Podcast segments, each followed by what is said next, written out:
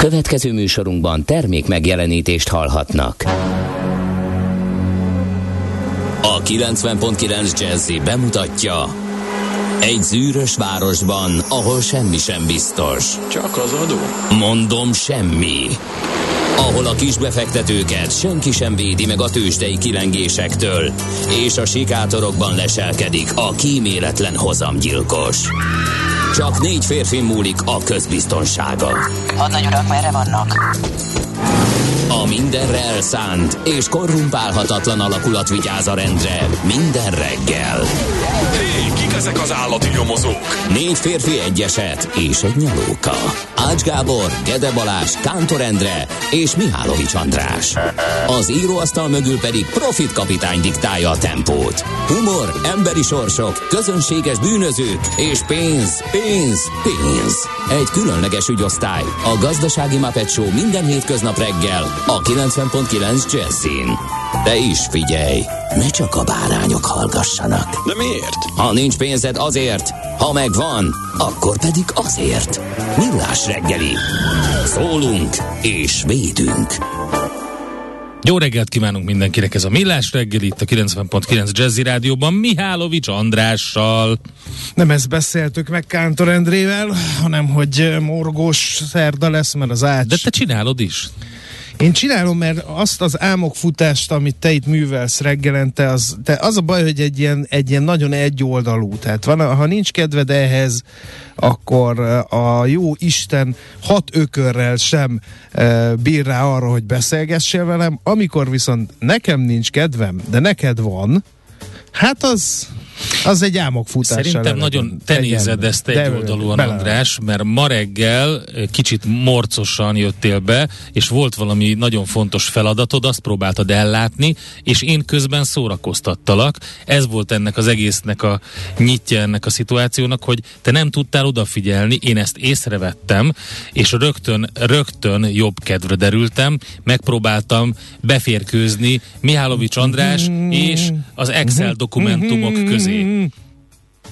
Na, sikerült befejezni? Megírtad a fontos e-mailt? Elküldted? Ö, Megvan nem, a... Nem? még- De ez Most végig csinálod? De érzem Adás meg- közben tudod csinálni? Nem. Multitasking nincs? Addig nem fogok részt venni a műsor elkészítésében, még ezt a rohadt viselkedést csinálod, komolyan mondom.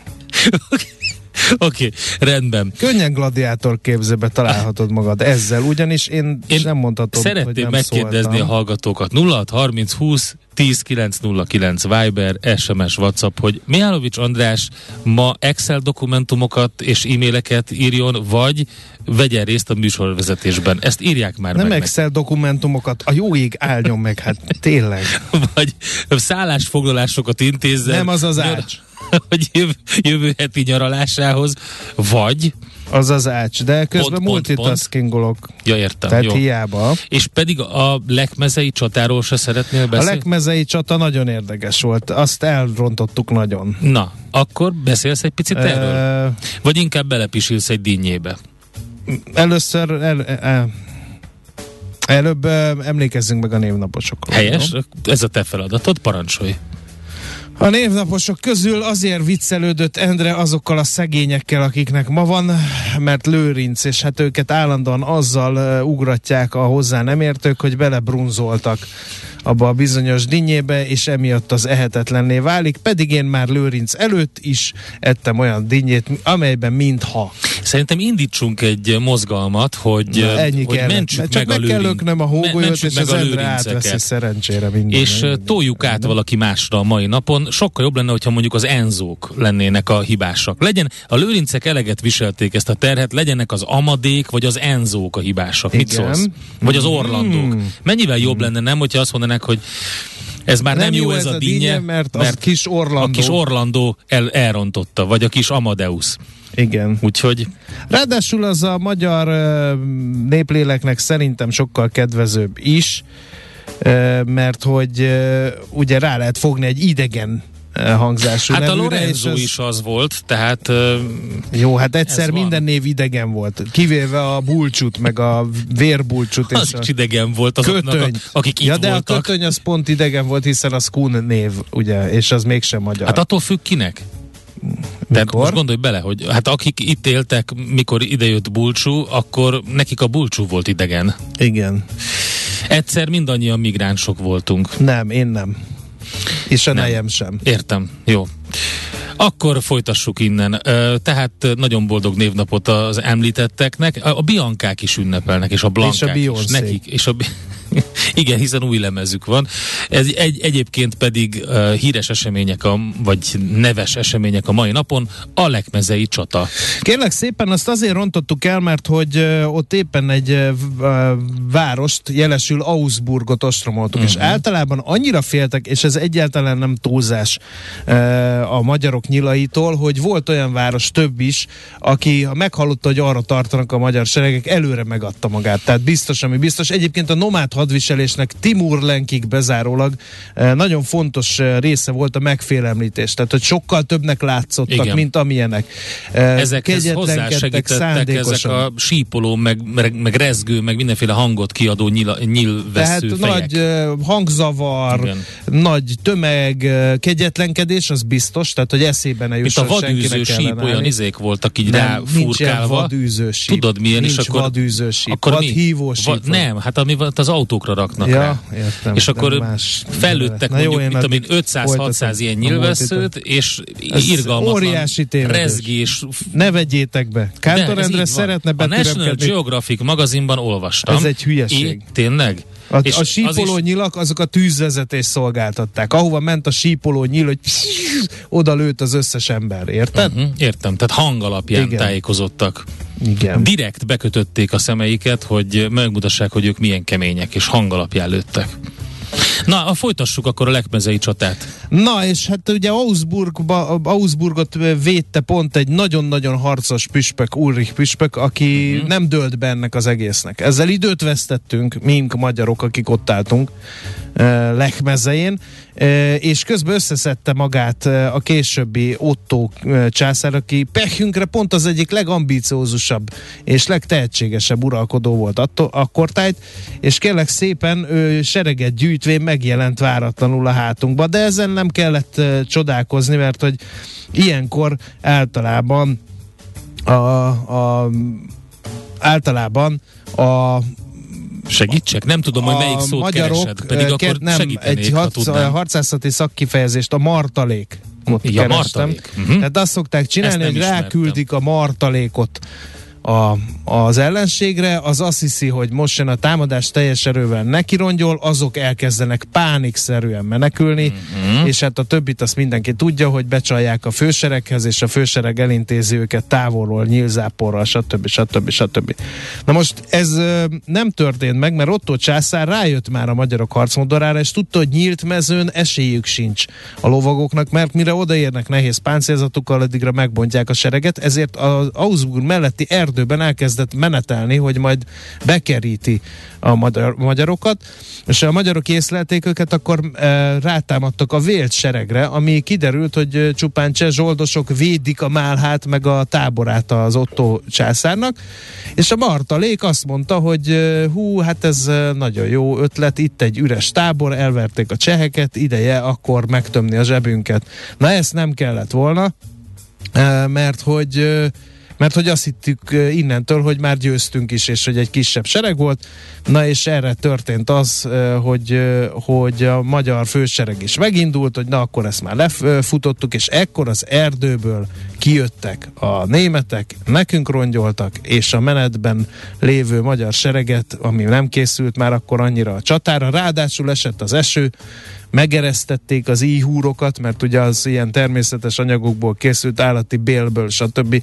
és az esőben megázott. Na innentől kezdve a kézi tusa döntött, amire a magyar sereg, bár itt a hagyományőrzők körében ebben vita van, hogy a fokos, a kelevíz és a, a magyar szabja, jellegzetes magyar szabja mennyire volt a közelharc eszköze, ezeket én személy szerint némi gyakorlati tapasztalattal felvértezve úgy gondolom, hogy inkább az üldözésben játszottak szerepet, tehát amikor egy felbomló had futó harcosait kellett likvidálni, akkor ezek nagyon jók, de amikor szemtől szembe közelharcot kell vívni egy jól páncélozott lovaggal, akkor ezek igenis könnyű fegyverek, és innentől úgy elvertek bennünket, mint a sic, és hát nagyon nagy veszteségeket szenvedtünk, Főként azért, mert hogy a két vezér is fogságba esett, és nagyon optimistán várták sorsok jobbra fordulását, mert nyugaton akkor az volt a divat, hogy az elvesz, eles, vagy elfogott vezéreket kérlek szépen váltságdíj fejébe szabadon bocsátották. De Otto eltökéltségét és politikai nagyságát mutatta az, hogy ő azonnal felakasztatta a magyar vezéreket,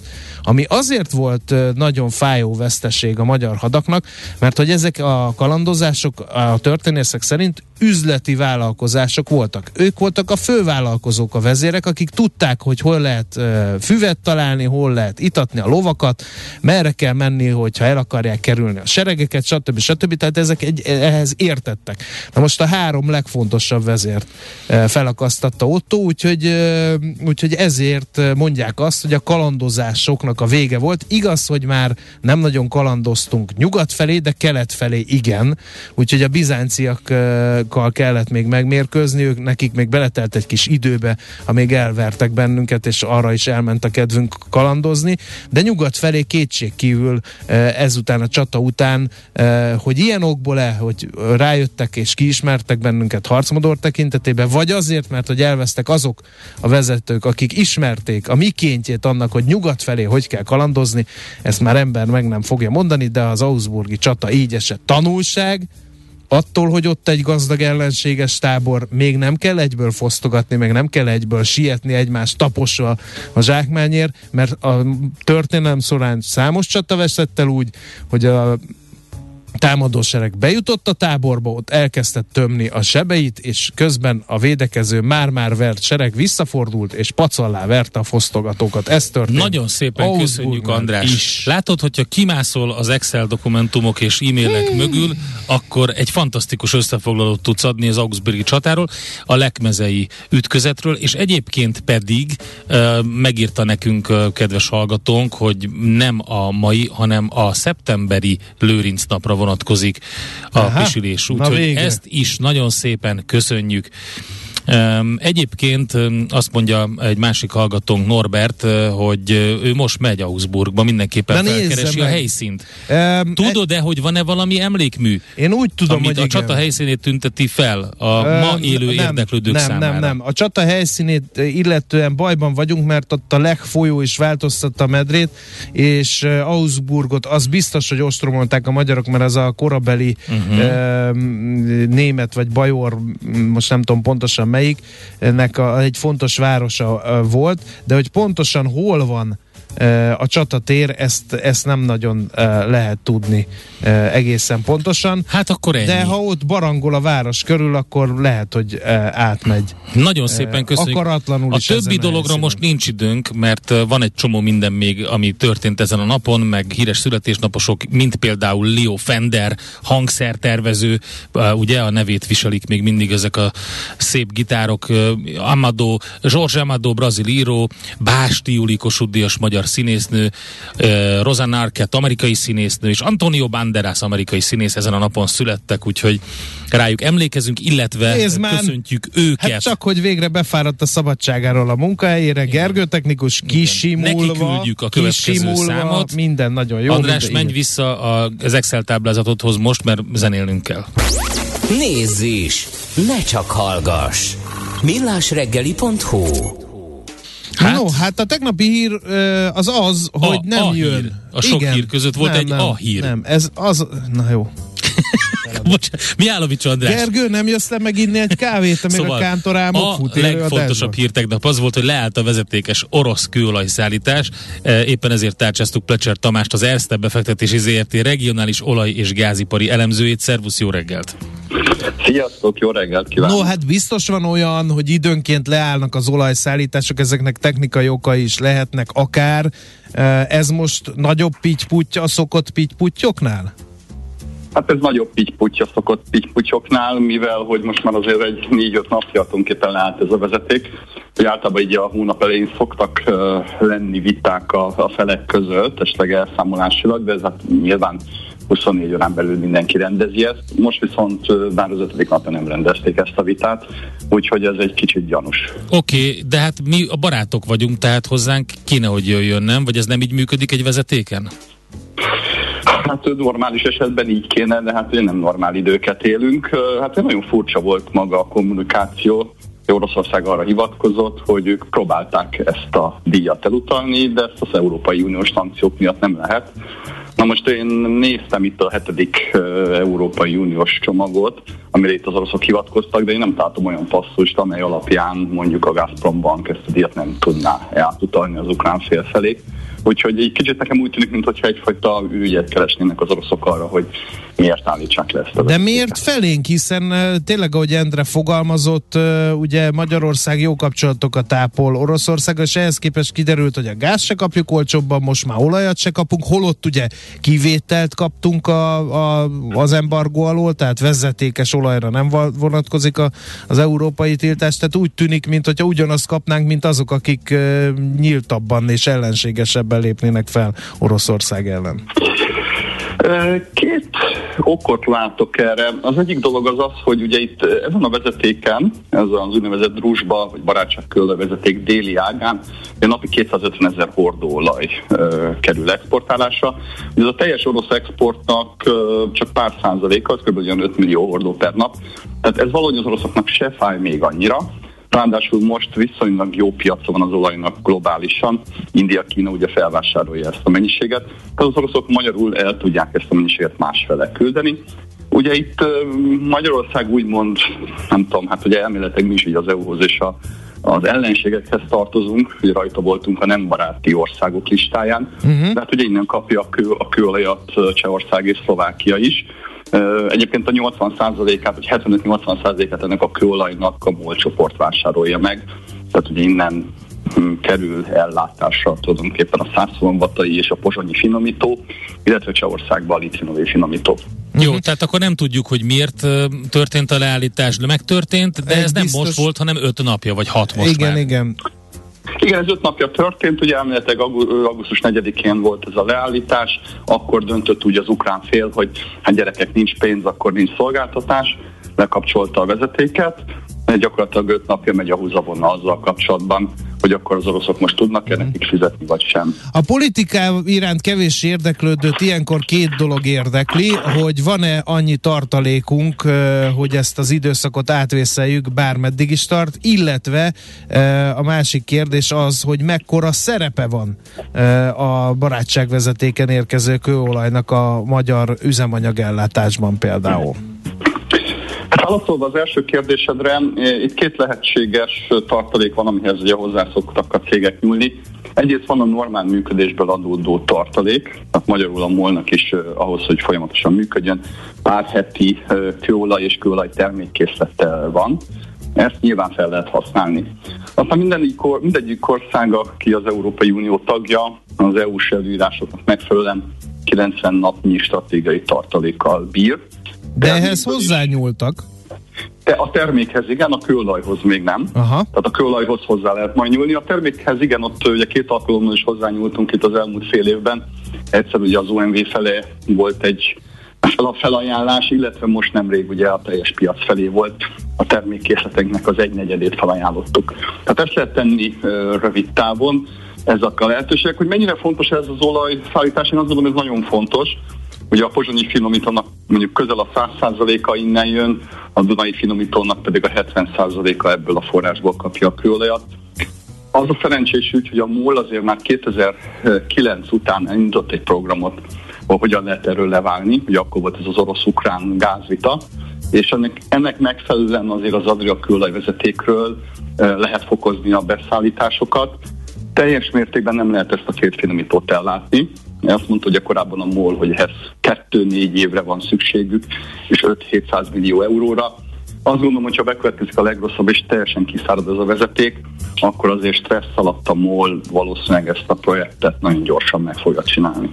Um, lehet uh, a két uh, időszak között, tehát a barátság vezeték fogalmazunk így akadozása, és az arról való teljes, vagy részleg, vagy, vagy elviselhető mértékű leválás között lehet uh, gondjuk az autósoknak, hiszen most nem vagyunk könnyű helyzetben. Most is vannak már uh, olyan kutak, ahol nem lehet tankolni, vagy csak meghatározott mennyiséget lehet tankolni. Szóval ez a helyzet mennyiben rosszabbodhat ezzel a kőolajvezeték bedugulással?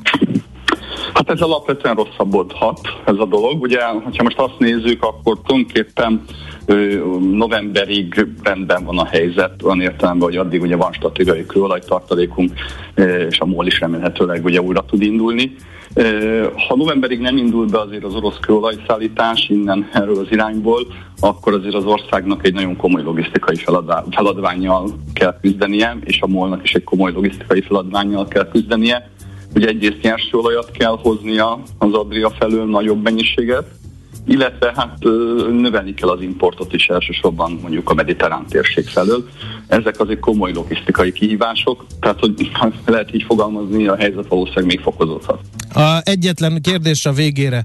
Az ársapkás lakossági üzemanyagár ilyen körülmények között pusztán gazdasági szempontok szerint fenntartató-e? Hiszen ha az Adriáról kell kőolajat venni, az piaci áron fogjuk tudni venni, és a, a, a benzinársapkának vagy az üzemanyagársapkának pont az a kulcsa, hogy olcsó boroszolajból csinálunk uh, európai árszínvonalú terméket. Hát szerintem a kérdésedben benne van a válasz. Én azt gondolom, hogy ez nem fenntartható. Én azt hiszem, hogy most már a gazdasági hatásai ennek meghaladják azokat az előnyöket, amelyek egyébként vannak. Én korábban is ezt mondtam, hogy ez egy nem fenntartó rendszer, ez gyakorlatilag még egy utolsó szeget üt ebbe a koporsóba, hiszen Ugye eddig azért a, lehetett arra hivatkozni, hogy a MOL olcsó orosz olajat vásárol, ebből az olcsó orosz olajból lehet biztosítani ezt a fedezetet, ami a hatósági árhoz szükséges. Most, ha nem jön majd orosz olaj, akkor ez a, ez a lába is ennek az állításnak, vagy ennek a rendszernek megdől. Nagyon szépen köszönjük, utadra engedünk, mert hív a konkurencia, ők is faggatni fognak, reméljek hasonló felkészültséggel, mint mi tettük. Köszönjük szépen, Tamás! A legjobbakat nektek Szervusz, szia! Plecser Tamással beszélgettünk a barátság kőolaj vezeték leállásáról és annak következményeiről a magyar gazdaságra és a magyar lakosságra. Ő az Erste befektetési ZRT regionális olaj- és gázipari elemzője. Hol zárt? Hol nyit? Mi a sztori? Mit mutat a csárt? Piacok, árfolyamok, forgalom a világ vezető parketjein és Budapesten. Tősdei helyzetkép következik. No kérem, akkor nézzük, hogy mi történt Budapesten, akkor, amikor még e, csak sejtettük, hogy leáll a barátság kőolaj vezeték, majd ez belevágott a tőzsdei kereskedésbe. Látszik a buxon, majdnem 3%-ot csúszott a bux Hajaj. lefelé, 42.730 ponton állt meg, és hát a MOLT érintette ez legjobban, esett is 4,16%-ot az olajrészvény erre a kedvezőtlen híre, 2814 forinton állt meg. Az OTP-nek se volt jó napja, bár az a részvény beérte 4%-os csökkenéssel, 8918 forinton fejezte be a tegnapi napját. A Richter 1,2%-ot, a Magyar Telekom pedig 0,63 százalékot esett, és forgalom tekintetében ott volt a vezető eh, négyes mögött a Forágyi is, amelyik 3,23 százalékos mínusszal vétette észre magát. Hát gyakorlatilag nagyon kevés olyan részvény volt a magyar tőzsdén, amely erősödni tudott, de ezt sem nagy forgalomban tették. Nézzük, mi a hír az x kategóriában, ott hát, ha egy kicsit túllendültünk ezen a nyáron semmi, nyári semmit tevésen, hát azért lehet látni, hogy azért most már volt forgalom, például az Oxotekben egész derék forgalom volt, és 0,3%-os pluszt hozott össze a részvény. A nap is erősödni tudott, az már nagyobb mértékben, 3, 3 fölötti mértékben, és a Gloucesterben is volt némi pörgés, de ott stagnált az árfolyam. Na, azt mondja, hogy érdekes helyzet. Hát a forint árfolyamon egyértelműen ugyanúgy látszik, amikor fölpattant ugye a 394-es szintekről 398 fölé pár másodperc alatt. Itt jött meg az a hír a kőolaj vezetékről, illetve az olajszállítás elapadásáról.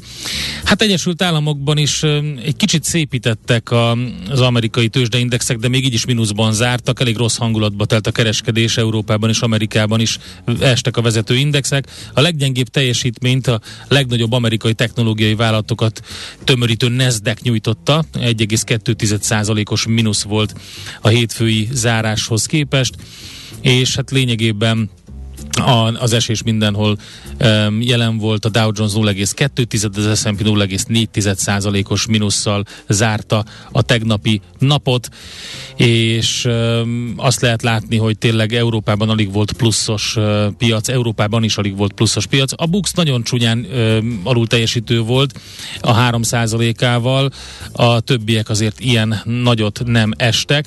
Hogyha körülnézünk a piacokon, akkor azt látjuk most a távol-keleti kereskedésben, most zárnak a fő indexek, hogy a, majdnem 1%-os mínuszban van a Nikkei, a Hang Seng 2%-os mínuszban, a Kospi 0,7%-os mínuszban, a Shanghai értéktős, de mutatója pedig 0,4%-os mínuszban, úgyhogy ott sincs e, egyáltalán jó hangulat. A DAX több mint 1%-os mínuszban zárt tegnap, bocsánat, a Kekkeron 0,5%-os mínuszban, és a FUCI százas volt egy üdítő kivétel 0,1%-os pluszban.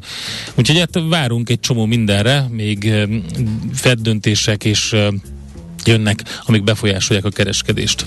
Tőzsdei helyzetkép hangzott el a Millás reggeliben. Oh. Hát mi jönne, mi jön ha adnál most? hangot, van, akkor el is tudnánk hát ugye mondani, hangod, eh, hogy Szoller Andre a hírei. Nekem se volt. Igen, nem, igen, eh, mindez. És a hallgatók... Mi? Utána mi jön? Szoller Andi után? És a többi néma csend. Nem, az nem. Sok minden van. Újabb kataváltozást ö, ö, rögzítettek, most már vannak javaslatok, de vannak Annyira bírom döntések. ezt az egész, ö, mert hogy bedobják, hagyjál, bedobják hogy nyáron, hogy kataváltozás lesz. Igen. Bedobják. Uh-huh. Erre az ember elkezd rohangálni, mint póka falon, hogy, hogy a túróba oldja meg ezt. A könyvelőt visszarángatja a jól megérdemelt szabadságáról, kitépi a lángost a kezéből a Balatonpartján, megkérdezi, hogy mi lesz. Majd kettő héttel a változások, mondjuk kettő és fél héttel az életbe lépés előtt, előtt kiderül, hogy nem az van, amit eddig a könyvelő teljesen lángossal teli szájjal mondott neki, hanem teljesen más a helyzet. Úgyhogy uh, isteni, Magyarország én így szeretlek. Na de hogy mik ezek az intézkedések, erről is fogunk beszélni. De hogy uh, még növeljük egy kicsit a hallgatottságot, arról is fogunk beszélni, hogy a Bringa út már új Budáig vezet a Nagykörútról. Ezt tudom, hogy Milyen Bringa nem... út? Hát a bringa sávok Budapesten. Ja, a bringa sáv, az más. A bringa út az egyeken keresztül vezet. A Balatonra. Van benne egy jó 35 kilométeres kitérő. Tudom, de nem, nem nézett ki belőlem, hogy én átmászok az asztalon és elharapom a torkát, de már ennyire vagyok tőle, ezt hidd Kedves hallgatók, megírta, hogy nem Andi, Linda. Úgyhogy, de ez az előző zenére vonatkozott. A másik hallgató pedig azt írta, hogy erre a zenére törtem fel ma reggel a tojásokat. Az a kérdés, hogy uh, milyen tojásokat, és hogy milyen technikával, remélem nem pörgőrúgás. Ez a mindig más nevű formáció volt, a Linda uh, Rejam, az eredeti uh, filmzenének, vagy a sorozatzenének az ilyen újraértelmezése, ami az előbb szólt itt nálunk, de most nem Linda jön, hanem Andi jön a legfrissebb hírekkel, információkkal, utána pedig Miálovics Andrással Bringa sávon fogunk tekerni. Én nem. Műsorunkban termék megjelenítést hallhattak. Nézd a Millás reggeli adásait élőben a millásreggeli.hu oldalon. Millás, Millás reggeli, a vizuális rádió műsor. A reggeli rohanásban könnyű szemtől szembe kerülni egy túl szépnek tűnő ajánlattal. Az eredmény krétával körberajzolt tetemes összeg. A tethelyen a gazdasági helyszínelők, a ravasz, az agy és két füles csésze és fejvállalakzat. A lehetetlen küldetés megfejteni a Fibonacci kódot. A jutalom egy bögre rossz kávé és egy olyan hozamgörbe, amilyet még Alonso Mózli sem látott. Millás reggeli, a 90.9 Jazzy Rádió gazdasági mapetsója. Vigyázat! Van rá engedélyünk! A Millás reggeli fő támogatója a Superautomobil KFT, a Schiller Auto család Lexus Pest márka kereskedése Újpesten. Schiller Auto család. Autók szeretettel. Jó reggelt kívánunk, 7 óra 12-es perckor jelentkezik a show, amely Kántor Endre Man show ma reggel. Én csak uh, próbálok itt uh, aféle a porondmesterként uh, átvezető szövegeket nyomni, amíg a művész kimegy inni, megtörölközni uh, és uh, eldalolni a mima mama, mima mama, mima mama kezdetű bemelegítő strófákat. Figyelj, ez zseniális volt. Tehát a maga az egész mondat, hogy, hogy tudod megcáfolni mindazt, amit mondasz, miközben mondod? saját magad. Fantasztikus vagy. Miálovics Andrással öröm egy stúdióban ülni szerda reggel, amikor a morgást egy olyan szintre, üveghangra fokozta, egyszerűen, de egyébként ez a morgós szerda itt a Millás reggeliben. Tökéletes, Ugye? tökéletes. 0 30 20 10 9 0 9 SMS, WhatsApp és Viber számunk is ez. Lehet írni például a közlekedésről. Budapest legfrissebb közlekedési hírei, itt a 90.9 jazz Hát figyelj! Az előbb ez az unatkozó háziasszony elmondta, hogy nagyon nagy baj nincsen, de nem. És ez így is van. Így, abszolút. Van egy érdekes az M7-es autópályánál, Pákozd térségében az elválasztósáv növényzetét vágják vissza. Eljutottak Pákozdig. Tegnap még Tegnap ma- Martonvásárnál voltak. Okoztak Most, némi igen. Pittyot, igen. Tehát az 55-ös kilométernél a Balaton irányába, a külső sávba kell sorolni a munkaterületnél, itt lassulásra kell készülni, és mindenki óvatosan vezessen. Budapest, Budapest, te csodás! Hírek, információk, érdekességek, események Budapestről és környékéről. És amíg te elmondod a legfontosabb hírt, addig én tárcsázom a legfontosabb Látod? hírhez tartozó interjú alanyunkat. Ha a munkádat és még el is veszi a hangot. Tehát egy tökéletes vihar kezd kialakulni a Millás reggeli stúdiójában. Nekem kéne beszélni, de ugye egyrészt ezt nem beszéltük meg, másrészt ugye Kántor Endre elfelejtette felhívni az interjú alatt, mert azzal volt elfoglalva, hogy engem izélgessen. És azért kire hullik mindez vissza én rám, mert össze-vissza beszélek, ahelyett, hogy információkat szolgáltatnék, de hát ugyanúgy, ahogy a hallgatóknak 10 másodperce derült ki, hogy nekem beszélni kéne valamiről, nekem is 10 másodperce derült ki, úgyhogy jobb hiány elmondom azt, hogy létrejött a Pesti nagykörúti kerékpársávok folytatása, ezúttal már Budán, az október 23-a utcában és az Irinyi József utcában befejeződött felújítás részeként két oldali irány helyes kerékpársár épül, kerékpár kerékpársáv épült, így a Bogdán utca és a Petőfi híd közötti kerékpárút meghosszabbításával tovább bővült a fővárosi kerékpárút hálózat. No, Na, hát erről, erről fogunk beszélgetni. Balogh Samu, visszatért, várostervezővel, kabinetfőnökkel, a Budapest főváros Tadam. főpolgármesteri hivatalától. Jó reggelt kívánunk! Jó reggelt kívánok! No, először is egy megosztó kérdést kell feltennünk, mert akárhányszor a kerékpár sávok szót kiejtjük ebben a műsorban, azonnal jönnek az autósok, hogy ezekre semmi szükség, indokolatlan dugókat okoznak, és a többi, és a többi. Vannak-e statisztikák, számok, benyomások, felmérések, tanulmányok arról, hogy bejött-e ez a nagykörötti kerékpársáv? Folyamatosan mérünk mindenhol, ahol van erre lehetőségünk. Az egyébként tudni kell, hogy az előző ciklusokban nagyon kevés kifejezetten kerékpározásra szabott mérőhely volt Budapesten. Négy olyan van egyébként csak összesen, ami már így egy évtizedes távlatban tudja mérni a forgalmat Budapesten, de most mi igyekszünk egyre többet és többet használni, illetve kirakni. És egyébként a DKK-nak a, a honlapján most már mindenki számára elérhetőek ezek az adatok. Tehát a dkk.hu oldalon van egy forgalmi adatok, forgalmi hírek rész, ahol mind a közúti, mind a kerékpáros, mind a közösségi közlekedéssel értékes adatokat lehet elérni.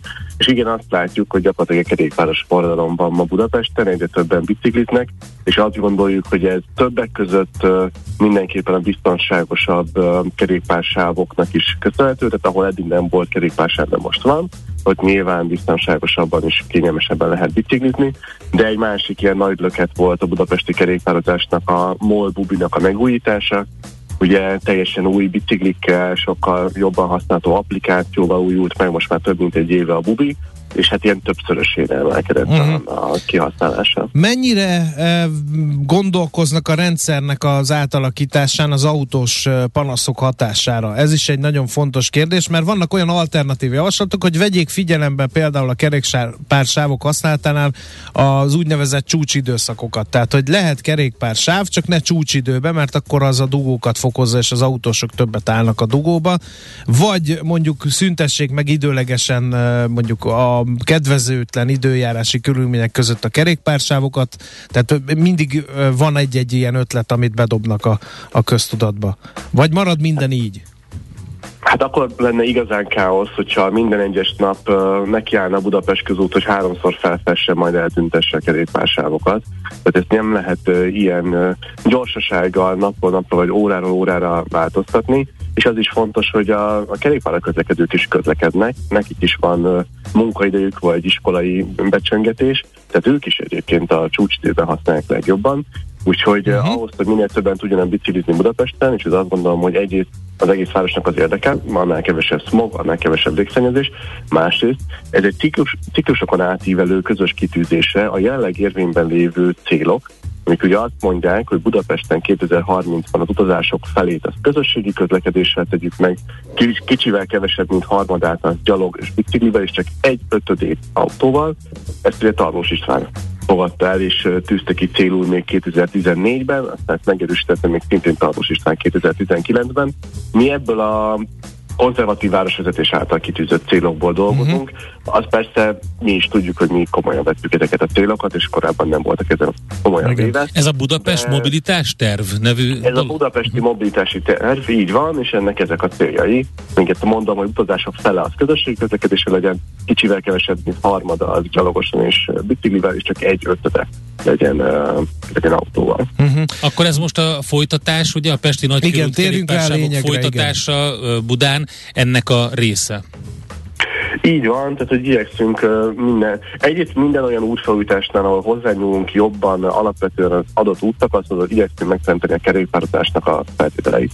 Így van ez a vezérútánál, vagy a, a Róna utcánál, tehát minden ilyen utcát, amit idén felújítunk, vagy tavaly, ott igyekszünk kerékpáros infrastruktúrát behozni, de ez az október 23-a utcán, ez fontosabb vagy kiemelkedő ezek közül, mert ugye itt azt látjuk, hogy itt van a budai oldalon új Buda, a 11. kerület, rengeteg kerékpárszál van már most is, a Fehérvári úton, a Bartók Béla úton, a Bogdánfi úton, tehát hogy már sok helyen kiépült, viszont azoknak nincsen jó kapcsolata, vagy nem volt jó kapcsolata a Pesti oldallal. De azzal, hogy most ezt meg tudtuk csinálni a Fehérvári út és a Petőfi híd között, így most már biztonságosan át lehet jutni a, a Boráros térig, ahonnan viszont indulnak a körúti kerékpársávok. Tehát azt látjuk, hogy azt reméljük, hogy a, az új Budáról Pestre igyekvők, vagy fordított irányba közlekedők is most nem biztonságosan tudják a kerékpárt választani, mert a körúti kerékpársávoknak az új budai folytatása is elkészült. Uh-huh. No, akkor várható a rendszer fejlesztése, már eljutottunk idáig? Tehát most oké, okay, új Buda elérhető, rendben van, de észak felé például terveznek-e újabb kerékpársávokat az önkormányzatnál? Hát ugye ez egyébként egy helyes, vagy helyén való kérdés, mert ugye ha most rátekintünk a térképre, azt látjuk, hogy a Nagykörúton egyetlen egy szakasz van, ahol nem lehet most biztonságosan biciklizni, ez a Szent István körút, ahol hiányzik a, a kerékpáros infrastruktúra, és egyébként jelenleg zajlik a közösségi költségvetése Budapestnek.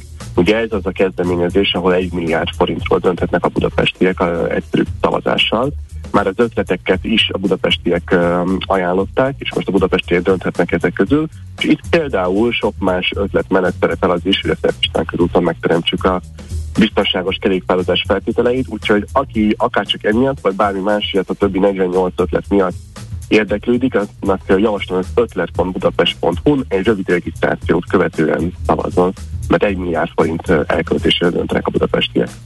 Um, Oké, várjuk akkor a következő um, dolgot, és ha már beszélünk a budai alsórakpart lezárásáról ejtsünk néhány szót. Volt arról szó, hogy lezárják a budai alsórakpart északi szakaszát a Margit hittól északra közműjavítási munkáktól, munkák miatt egy időre, és akkor ezt így hirtelen a BKK úgy döntött, hogy mégsem teszi meg. Ennek a hátterében mi van?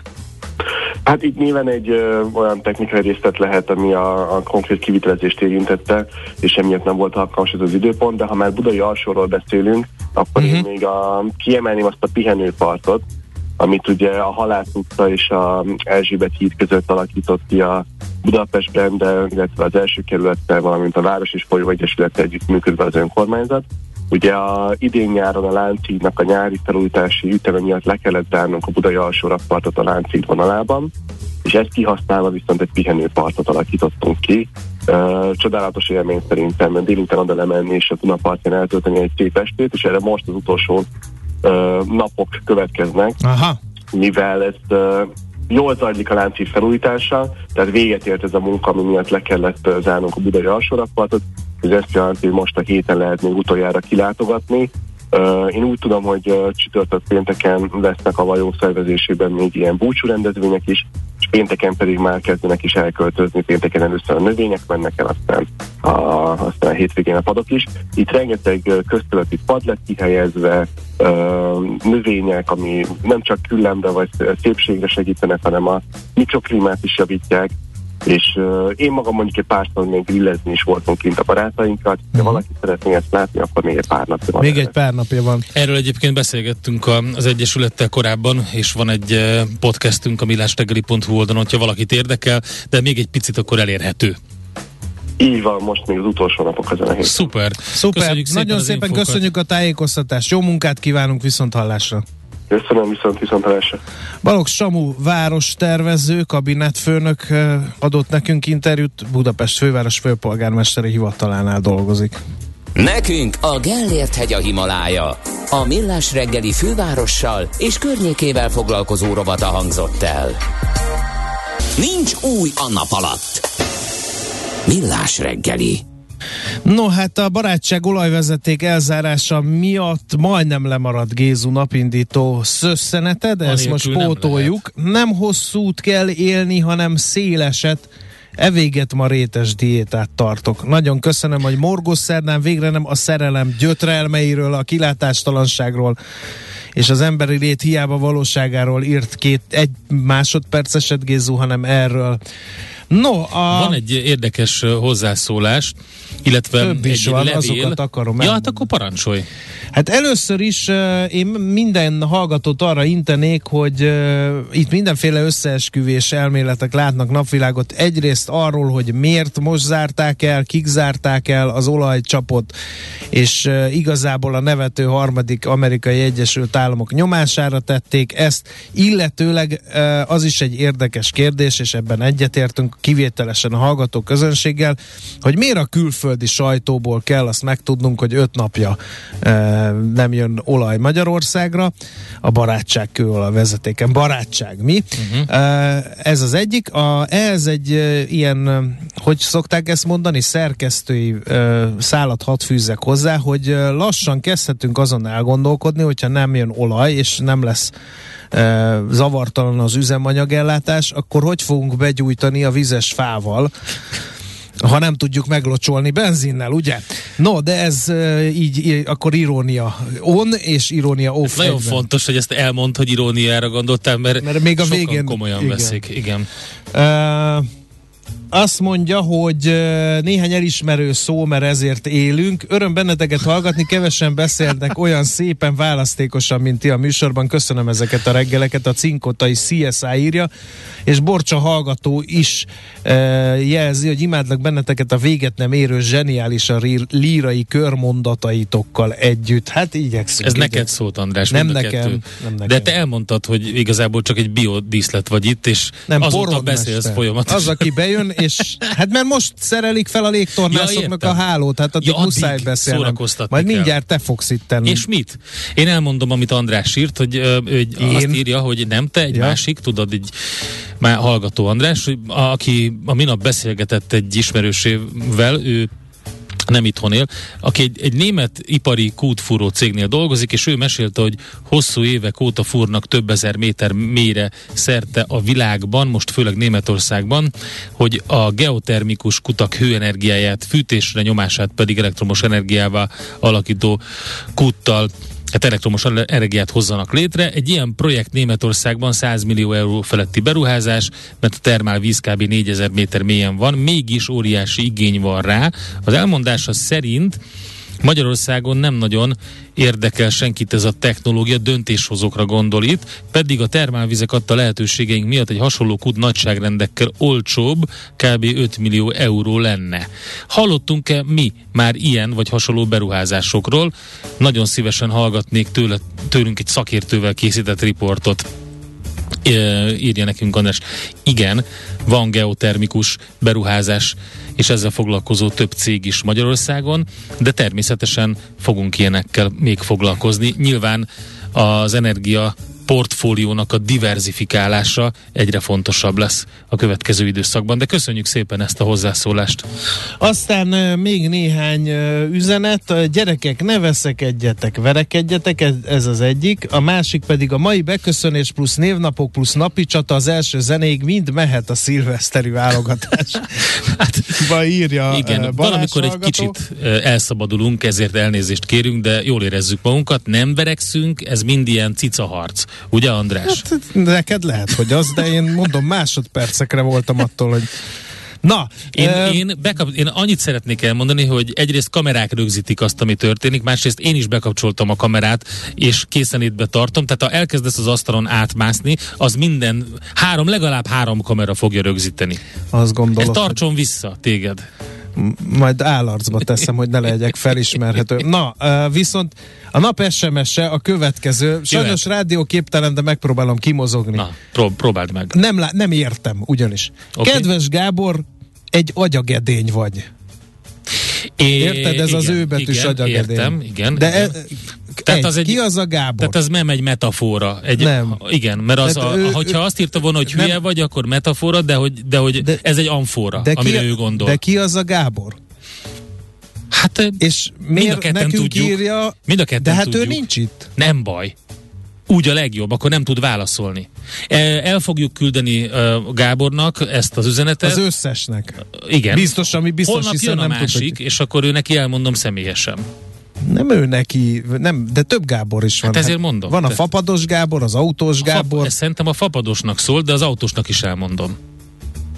Ő holnap jön. A, azt szeretném kérdezni, hogy amikor én nem vagyok, akkor is vannak ilyen üzenetek? Vannak, hogy vannak, kedves vannak. András... Nem, nem, ö, akkor is kedves Gáborral kezdődik. Ja! Ez, akkor ez értem szerint minden teipari dolgozóra Így van. vonatkozik. Értem, És a jó. sajtkészítőkre. Na, No, akkor... mi lenne, hogyha rövid hírekkel szórakoztatnánk az egybegyűlteket, még összeszedjük magunkat, és utána eh, pedig hát elmondjuk, hogy eh, mit kell tudni az új kataszabályokról, vagy a Legalábbis ma. katások további sorsáról szerint. Igen, ma igen. Öm, Holnap majd 7 óra más. 45 percig ezt tudjuk a Katáról, lehet, hogy a helyzet változik gyorsan. Műsorunkban termék megjelenítést hallhattak. Ezt tudtad? A Millás reggelit nem csak hallgatni, nézni is lehet.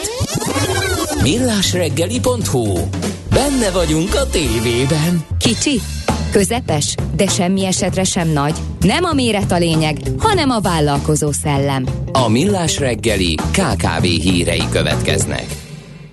Hát már megint változtattak a kata ö, szabályozáson. Ö, De, előtte, könnyítések. de várjál, előtte mondjuk el, hogy Igen. van egy olyan hír is, ami kérem szépen augusztus 8-ai, akkor kezdett el pedzegetni valamit a Magyar Könyvelők Országos Egyesülete a Facebook oldalán, mm, és jelezték, hogy a kata törvényt módosítani fogják. És azt írta a 24.hu egy belső levélváltás alapján, hogy egyrészt azt a kérdést fogják rendezni, hogyan kell eljárni, ha egy főállású katásnak megszűnik a jogviszonya, és mellékállású katássá válik. Emellett azt is tisztázhatják, hogy a régi kata hatája alól, alól kikerülő betéti társaságokat, KKT-ket, egyéni cégeket, ügyvédi irodákat mentesítik a könyvvizsgálati kötelezettség alól, mivel az jelentős többletköltséggel járna. Igen. Na, hát ehhez de képest közben a nap- NAV is jelez, jelzett um, a pénzügyminisztériumnak uh, különböző um, változtatásokat, hogy jó lenne, ha esetleg úgy lehetne megoldani, hogy eh, a pénzügyminisztérium azt mondta, hogy ez tök jó, ezt érti, eh, méltányolja, eh, viszont ehhez jogszabályváltoztatásra van szükség. Na hát ehhez képest a vonatkozó rendelkezés a magyar közlönyben is megjelent. A Na, kormány akkor döntése lássuk, alapján mi van. az egyszerűsített közteherviseléses hozzájárulás, az ECO mértéke 13 ponttal csökken, ugyanis szeptembertől megszűnik az úgynev, úgynevezett kifizetői ECO, ezt egyébként ezt közölte a pénzügyminisztérium, é, vagyis az történik, hogy ugye kedvezőbb lesz, tehát szeptember 1-től csak a 15% lesz a fizetendő ECO mértéke. Eddig ugye úgy volt, hogy 15%-ot fizetett a munka... Adó? Ad, nem, 13%-ot a munka adó, és 15%-ot a munkavállaló. Most csak 15%-ot kell fizetni az ECHO, ezért az, új, az íróknak, újságíróknak, előadóknak, művészeknek, előadásokban segítkező szakmák képviselőinek megérheti az ECHO-t választani, ezt maga a pénzügyminisztérium mondja. Nem csak az adóteher alacsony ugyanis, hanem az adminisztráció is. Az érintettek ECHO-s jövedelme ugyanúgy szerepel az adóhivatal által készített bevallási tervezetben, mint a munkaviszonyból származó jövedelmek. Ezért az ECHO-soknak nem kell a papírmunkával bíbelődni, ezt a terhet az adatot szolgáltató kifizetők leveszik a vállukról. Normál foglalkozás mellett évi 60 millió forintos bevételig választhatják ezt az adózási formát az érintettek, feltéve, hogy a minimálbér normál módon ki lesz fizetve eh, adó és járulék terhekkel együtt. Viszont, ha az éves minimálbért nem éri el a jövedelem, mert például csak négy órában dolgozik mondjuk egy ród az együttesek mellett, akkor az ekos bevételt arányosítani fogják, így az éves bevételi határ 30 millió forint Jó, lesz. nyilván ez teljesen mindegy, 60 vagy 30 ebből a szempontból. Mind a kettő bőven elég. E, igazából itt az a, az a lényeg, hogy e, ha jól értelmezem ezt, amit a e, magyar közlönyben lehetett olvasni, hogy ha valaki be van jelentve a céghez minimálbérre, és az ekkós jövedelmet választja azon túl, akkor minden adminisztrációt és minden kifizetést a munkáltató megtesz Így helyette, van. ezzel a 15 százalékos Hát gyakorlatilag az terrel, adó mert a kulcsa 13 15, százalék, igen. amit egyébként pluszban még fizetni kellett volna, Azt az eltűnik. Ami viszont nagyon érdekes, és talán még fontosabb is, hogy a katás cégek áttérését is segíti a most megjelent kormányrendelet. Hát ez egy óriási könnyebbség, nagyon. és szerintem leesett Mert a ugye kő sok mindenki szívéről. Igen, mert ugye azt kellett volna csinálni, hogyha megszünteted a katás szégedet, akkor azt, azt hát van kötelező könyvvizsgálati könyvvizsgálat, kötelezettség igen. és végelszámolás, stb. stb. Hogyha ha mentesülnek a nyitó mérleg könyvvizsgálási kötelezettsége alól, ö, ezek, a, ezek a, azok is, akik áttérnek. Igen, tehát az történik ugye, hogy amikor a, az egyéni cégek, a BT-k és az ügyvédi irodák ö, a, nál megszűnik a katázás, akkor átkerülnek a számviteli törvény hatája alá, és ezért ment ment, ezért kellett volna nyitómérleg könyvvizsgálatot tartani, de most mentesülnek ettől, ezzel könnyebbé válik az adminisztráció, megsporolják a könyvvizsgálat költségét, és ami még fontos, De az, hogy az adminisztráció az magasról tesz, tesz rá a katás, mert ugye az volt a gond, hogy amíg, amíg beltag egy cégben valaki, uh-huh. mondjuk egy BT-ben, addig ugye nem lehetett egyéni vállalkozó, uh, hanem le kellett volna mondani, és ez egy csomó adminisztrációt, lótást, futást i, Hát az a uh, másik pont. volna. Tehát egyrészt de- ez a nyitómérleg igen. nem lesz, másrészt pedig a katás cégek korlátlanul felelős tagja, aki jellemzően a beltag a, egy betéti társaságnál, ezeknek uh, ugye nem kell megvárni a cég egyszerűsített végelszámolással történő megszüntetését, mert már a, az egyszerűsített végelszámolás bejelentésének a napjától fogva nyilvántartásba lehet venni őt, mint egyéni vállalkozót, Igen. tehát a, a, a, a beltagot, a korlátlanul felelős tagot, és így a katás betéti társaság beltagja akár a rendelet kiirdetését követően általány adózó egyéni vállalkozó lehet, vagy nem általány adózó, hogyha egy, ezzel együtt ő neki létesül egy főfoglalkozású e, munkahelye valahol. Tehát sok minden no, könnyítés hát, van. Egy kicsit fellélegezhetünk, de még egyszer mondjuk az történtek fényében most augusztus 10-e van, ez a helyzet, meglépték ezeket a dolgokat, már benne van a közlönyben, tehát ez készténynek lehet venni, el lehet ott olvasni, ha valaki nem értett volna mindent, amit mi itt elmondtunk, de hát ki tudja, mert a Budapesti Kereskedelmi és Iparkamara példának okáért még veri a tamtamot, hogy, hogy ezt még át kéne gondolni, ezt a kata felszámolását. A az IVS-től jött egy, hogy az informatikai vállalkozóknak Hát legyen, igen, legyen az, az az ICA, ICA, így van. Tehát, hogy itt fornak még a dolgok, úgyhogy lehet kata ügyben még meglepő fordulat. Messze van még szeptember 1 könyvelő ha legyen így a nézzük. talpán, Igen. aki jó tanácsot tud adni, mert most ugye el kell dönteni, hogy, hogy akkor ekós leszel-e, vagy nem ekós leszel, vagy egyéni A- vállalkozó Kérdezi leszel. a hallgató, hogy az ECHO mezei alkalmazottak számára is nyújt előnyöket.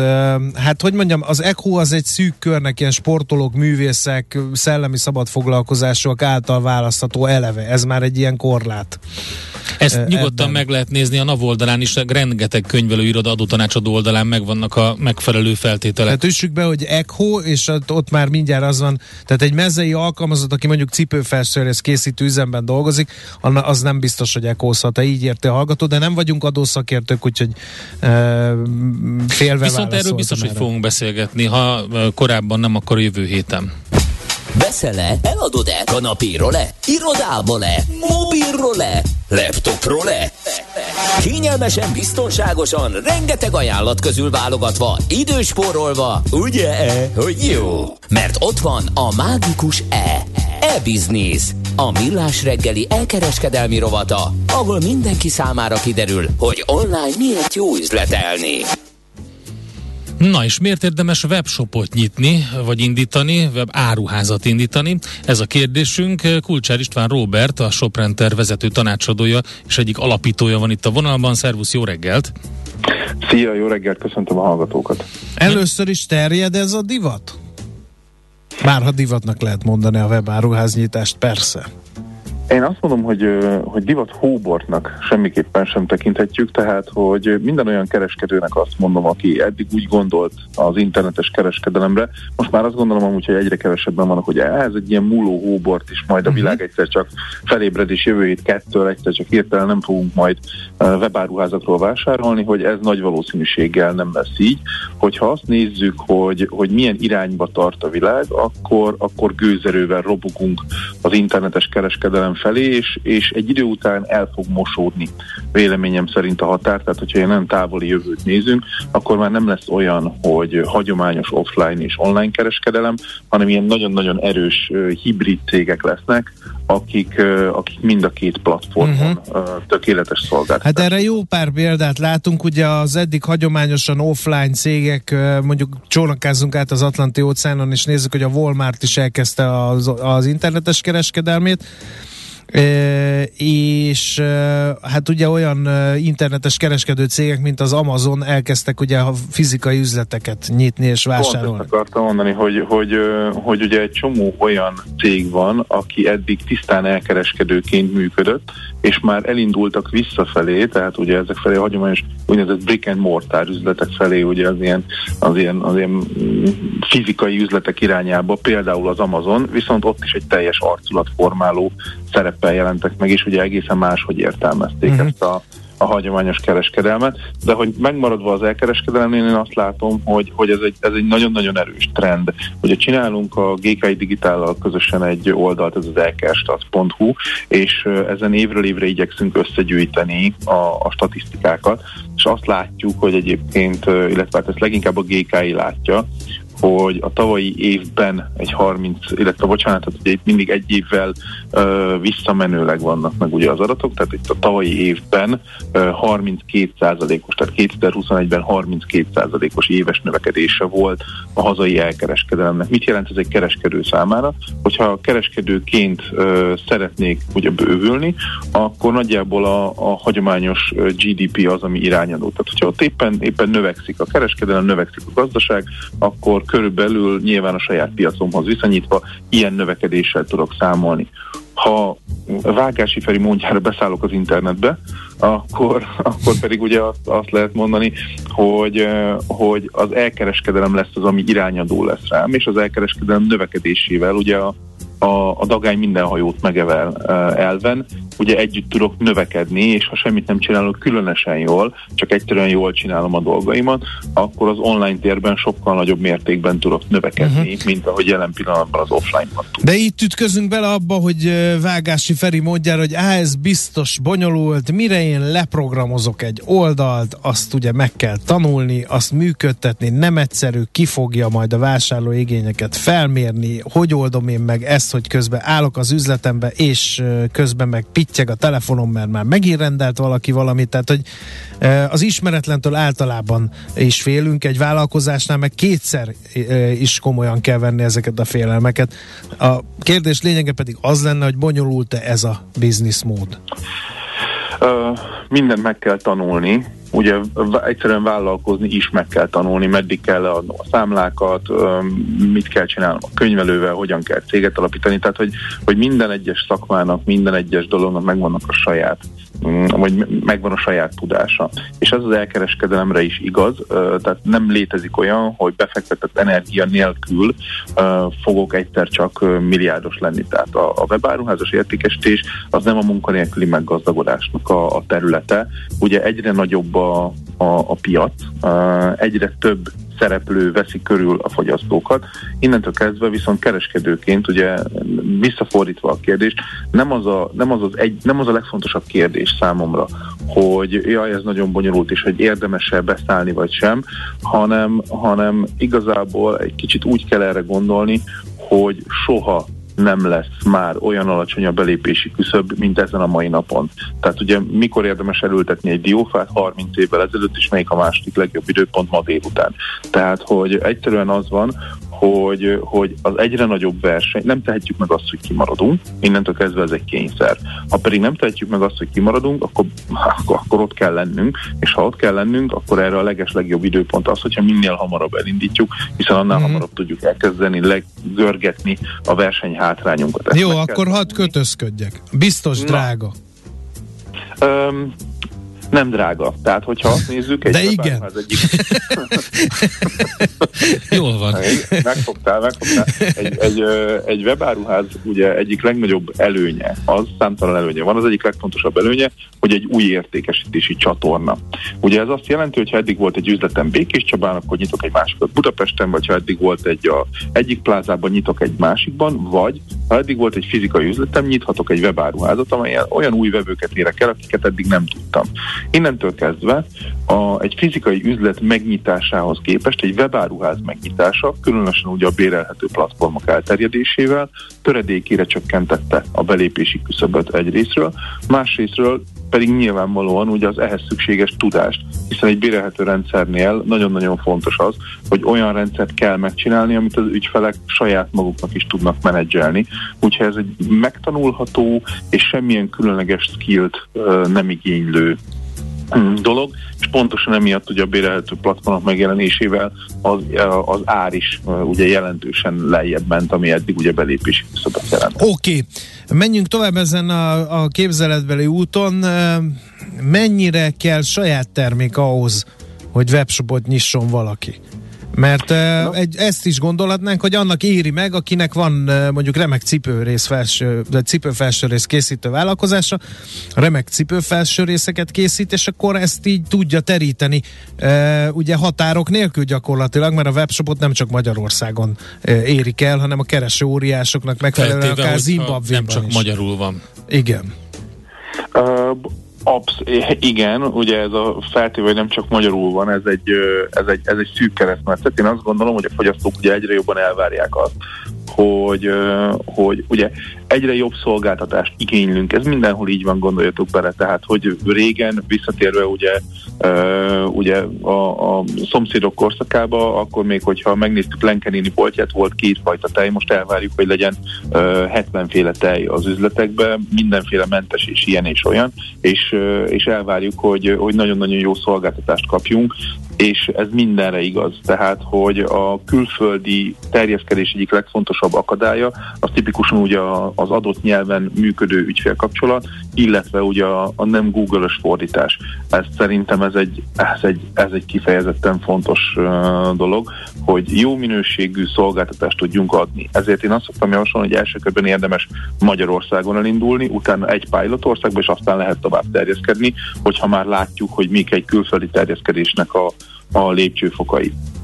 De visszakanyarodva ugye az eredeti kérdésre, hogyha nincs megfelelő termékem, az sem feltétlenül baj, hogyha felismerem egy adott piacnak a megfelelő piaci igényeit, és most már rengeteg olyan vállalkozás van, a, olyan nagy kereskedő van, olyan fulfillment szolgáltató van, aki azzal foglalkozik, hogy nekem adjon valamilyen termékkört, akár úgy is, hogy pár kattintással fel tudom azt tölteni egy webáruházra.